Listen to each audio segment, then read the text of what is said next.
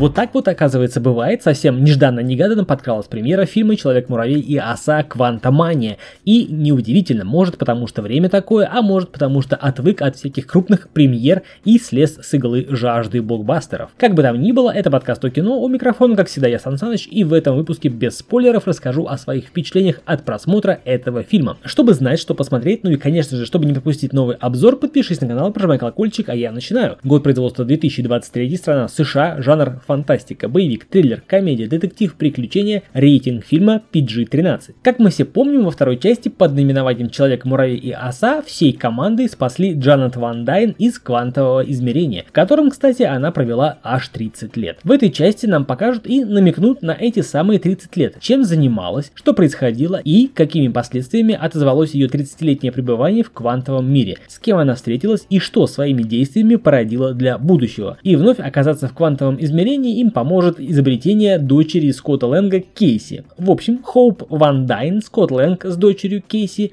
с Хэнком Пимом оказываются в квантовом мире и вместе познают новую, скрытую от всех вселенную. Вселенную, которую описывали как безжизненную и пустую, но, как оказалось, это представление о ней является, мягко говоря, недостоверным. Предлагаю начать с очевидного. Рейтинг пи джи тринадцать означает, что фильм для детишек от тринадцати лет и старше, а потому сюжетная и смысловая составляющие соответствуют этому возрасту, чтобы им было понятно. Не стоит ожидать глубоких мыслей, философских размышлений или какой-то жуткой трагичности происходящего на экране. Это попкорновый боевик, и все, что в нем есть ценного, на мой взгляд, это визуальная составляющая, к которой я отношу и известных нам актеров, играющих соответствующих персонажей. Да, раскрывается история, да, интересно, да, необычно, да, красиво, конечно же, фантастично и, можно даже сказать, эпично в некоторых местах, безусловно, масштабно, но не более. Да, вводится новый антагонист, Канг-Завоеватель, но и он показался мне не таким уж и мощным для своего звания, завоевателя-уничтожителя миров. В общем, спецэффекты рулят, но не более. Ценности для жанра кино не сильно прибавилось после выхода на экраны. Возможно, на фанатское сообщество фильм произведет куда большее впечатление, чем на меня. Резюмируя, могу сказать, фильм хорош, для однократного просмотра на большом экране в хорошем качестве, чисто провести время без глубокого погружения.